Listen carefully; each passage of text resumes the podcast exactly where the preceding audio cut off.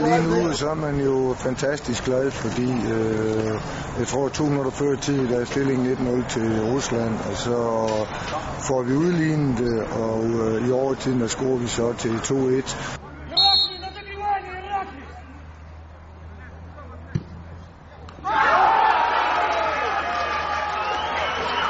Og Vi sparker langt, og der er jo et frispark, som øh, vi så tager hurtigt ned øh, på bagsiden af, til Frank, som så lægger den ind, hvor jeg kommer på forrest og lige prikker den ind mellem benene på målmanden. Det var en fantastisk følelse.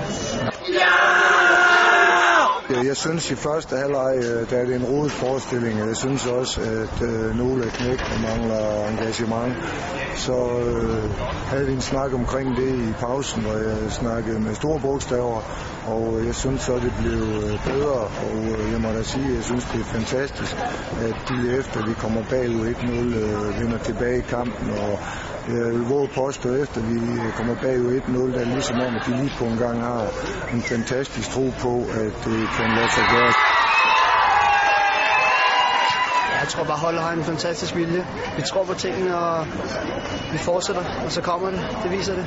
Hvordan stiller det her os inden den, den afgørende kamp mod Sverige på tirsdag? Jamen altså, jeg er 100% sikker på, at øh, det bliver en meget, meget øh, barsk kamp, men øh, det er jo fantastisk, at vi selv har en mulighed for at gå ud og øh, afgøre det. det. Det må vi jo så gøre. Vi går ind og vinder. Det er det eneste, vi skal jo. Altså, vi kan ikke øh, spille på uafgjort eller noget som helst andet. Vi skal bare vinde kampen.